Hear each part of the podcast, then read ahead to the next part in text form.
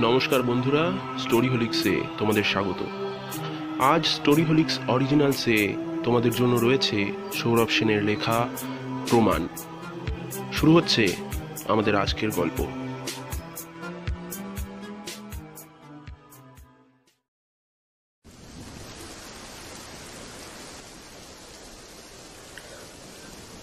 সকাল থেকেই আকাশের মুখ ভার।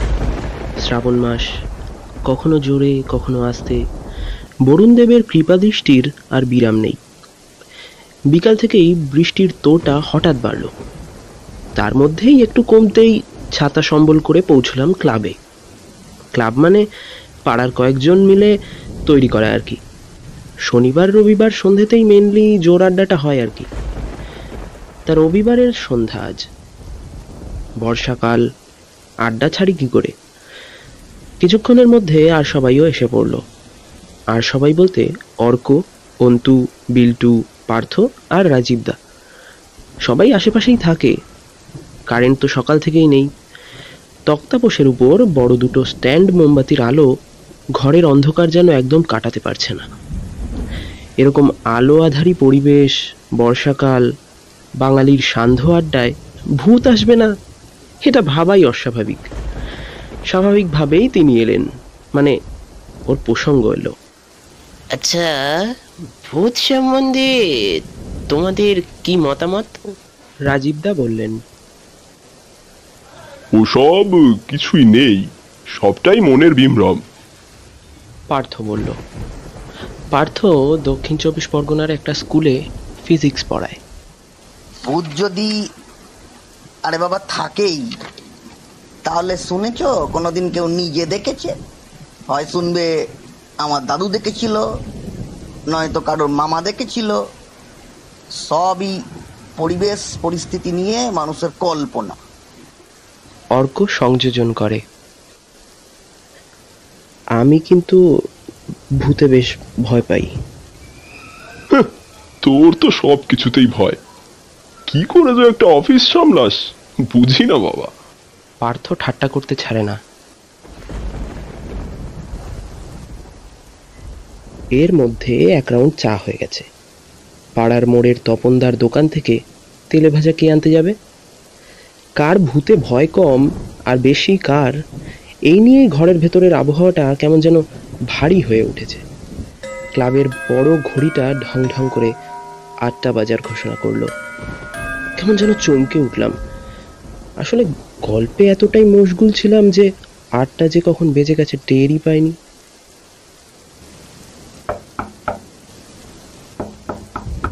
কি যেন দরজায় নক করছে না? কান পেতে শুনে দেখলাম হ্যাঁ ঠিকই তো, কে যেন নক করছে দরজাটা। দরজাটা খুলতে আমাকেই যেতে হলো। দরজা খুলেই দেখি, আরে হাড়ুদা যে, এসো এসো। হাড়ুদা ঘরে প্রবেশ করলেন। হাড়ুদা আমাদের পাড়াতেই থাকেন, স্টেশন বাজারে চালের দোকান। রোজ ক্লাবে আসেন না তবে মাঝে মধ্যে আসেন দোকান বন্ধ থাকলে। আরে আরে হারুদা যে কি মনে করে হঠাৎ? আজ দোকানে যাওনি বুঝি? রাজীবদা জিজ্ঞেস করল। না মানে ওই আর কি। আর আমার আশা। বলে কিছুটা চুপ করে রইল হারুদা। তারপর নিজেই নীরবতা ভঙ্গ করে বলল তা কি নিয়ে আলোচনা হচ্ছিল? তোমাদের? বিল্টু আমাদের মধ্যে সবচেয়ে ছোট। সে একটু ফিচ করে হেসে বলল আজকের বিষয়ে ভূত। ভূত দেখেছ? কোনোদিন? আপনি দেখেছেন কখনো? পারবেন প্রমাণ দিতে? দেখিনি। আবার দেখেছিও। তা শুনি আপনার ভূত দেখার গল্পটা। এটা গল্প না। আমার জীবনের ঘটনা। তোমরা বিশ্বাস করবে কিনা এটা তোমাদের ওপর নির্ভর করে। কিন্তু এর কোনো ব্যাখ্যা আমি আজও পাইনি। তোমরা তো জানোই, প্রায় এ পাড়ায় আমাদের আশা প্রায় চল্লিশ বছর হতে চলল। এটা আজ থেকে প্রায় কুড়ি বছর আগের কথা। তখন ব্যবসাটা সবে শুরু করেছি। কালী পুজোর শেষ, সকালবেলা বেরিয়ে পড়লাম। মহিষাদল যাব বলে। তখনও মেদিনীপুর ভাঙেনি। ওখানে দু তিনজন বড় আড়তদারের কাছে যাওয়ার কথা। পাইকারি রেট, চাল কিনবো বায়না দেওয়ার জন্য। তখন হাওড়া থেকে মেচেদা হয়ে ট্রেনে নেমে হলদিয়া বাসে প্রায় এক ঘণ্টা গেলে মহিষাদল। রাস্তাঘাট আজকের মতো এত ভালো হয়নি। তারপর কুয়াশা পৌঁছতে বেশ কিছুটা দেরি হয়ে গেল। তারপর গ্রামের ভেতরে প্রায় তিন জায়গায় যাওয়া, চালের স্যাম্পল দেখা, বায়নার কাগজপত্র তৈরি করতে করতে বিকেল হয়ে গেল। শীতের বিকেল, কখন যে ঝুপ করে সন্ধে হয়ে গেল, বুঝতেও পারি বিকেল পাঁচটা নাগাদ আড়তদার মহেশবাবুর কাছ থেকে যখন বেরোলাম, তখন সন্ধে হব হব। আপনি এত চিন্তা করবেন না। আমার ছেলে আপনাকে বাইকে নন্দকুমার মোড়ে ছেড়ে দেবে। সাড়ে পাঁচটায় কলকাতা যাওয়ার লাস্ট সাউথ বেঙ্গলটা পেয়ে যাবেন। আরামে চলে যাবেন। তাড়াতাড়ি বাইকে উঠে নন্দকুমার যখন পৌঁছলাম, ঘড়ির কাটা তখন পাঁচটা পঁচিশ ছুঁয়েছে। নন্দকুমার জায়গাটা তখন আজকের মতো এত জমজমাট ছিল না।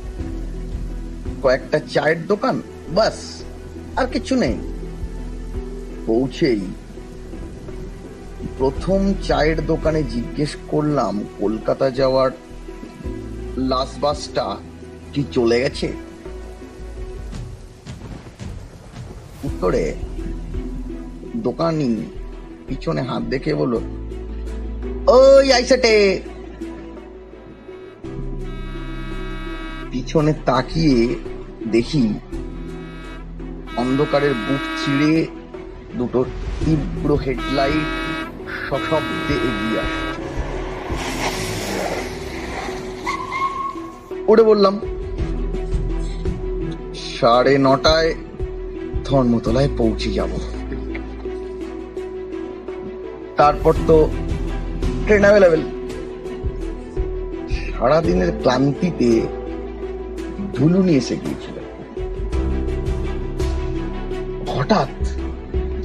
চটকা ভাঙতে দেখি বাস কোলাঘাট ঢুকছে। এক ভদ্রলোক কখন যে আমার পাশে এসে বসেছেন জানি না। মশাইয়ের ঘুম তো বেশ গাঢ়। ভদ্রলোক জিজ্ঞেস করলেন।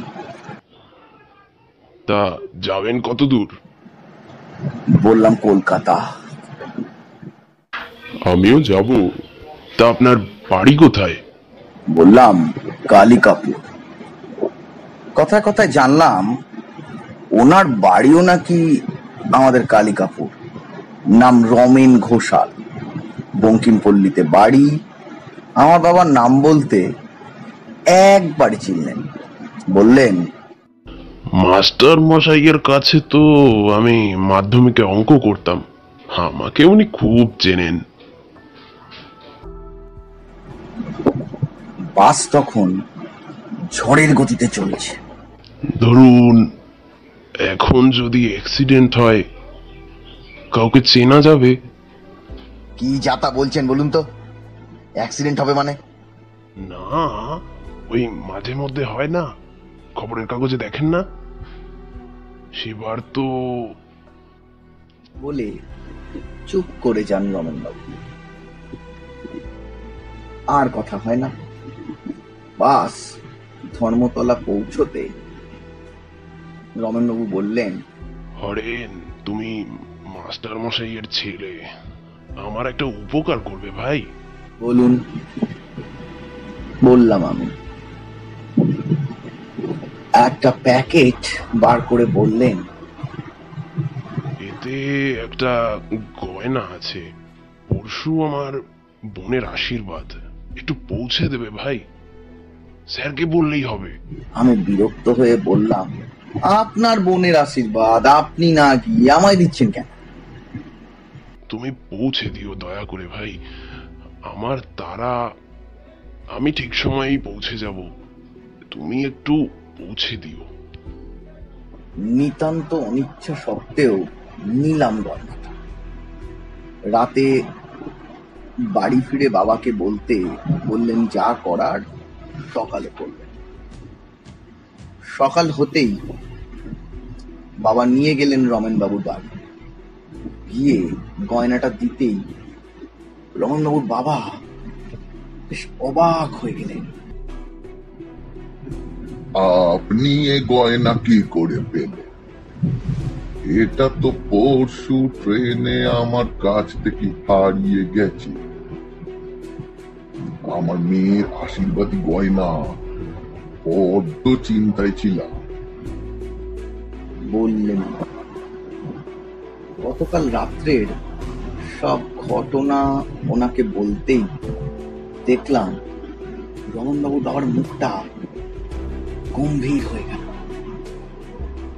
একটা দীর্ঘশ্বাস ফেলে বললে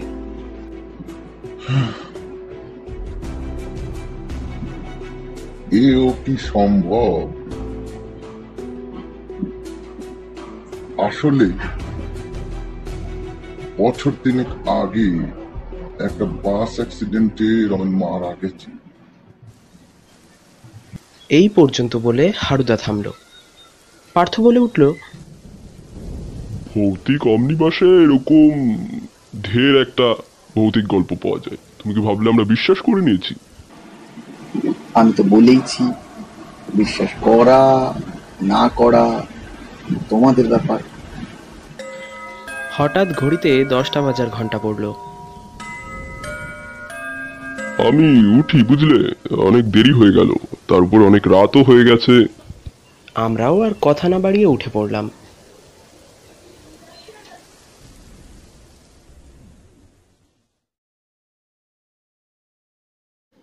পরদিন সন্ধেবেলা অফিস থেকে ফিরতেই দেখি পাড়ার মোড়ে একটা ছোট জটলা। আমাকে দেখেই জটলার মধ্যে থেকে ভাই দৌড়ে এলো। প্রশ্ন করলাম কি হয়েছে রে? এত লোক কেন এখানে? আর বলিস না দাদা ভাই ওই হারুদা আছে না? সে মারা গেছে কাল রাতে। কি করে? ভাই যা বলল তার মর্মার্থ এরকম। হারুদা কাল রাতে ট্রেনে কাটা পড়েছে। দোকান বন্ধ করে ফেরার সময়ই এই ঘটনা। রাতে কেউ জানতেও পারেনি। আসলে হারুদা মাঝে মাঝেই দোকানে রাতে থেকে যেত। বৌদিও তাই ভেবেছে। দুপুরে পুলিশ আসতে সবাই জানতে পারে। কাল রাতে কটার সময়? উদ্বিগ্ন হয়ে জানতে চাইলাম। পোস্টমর্টেমে তো ডেট টাইম রাত আটটাই দেওয়া আছে। শিরদাঁড়া দিয়ে একটা ঠান্ডা স্রোত যেন নেমে গেল। চিৎকার করে বলতে গেলাম, আটটা নাগাদ? কি বলছিস তুই? ঠিক এমনই সন্ধ্যার আবছায়ায়, অন্ধকারে, কানের কাছে কে যেন ফিস ফিসিয়ে স্পষ্ট বলে উঠল, কি? প্রমাণ পেলে।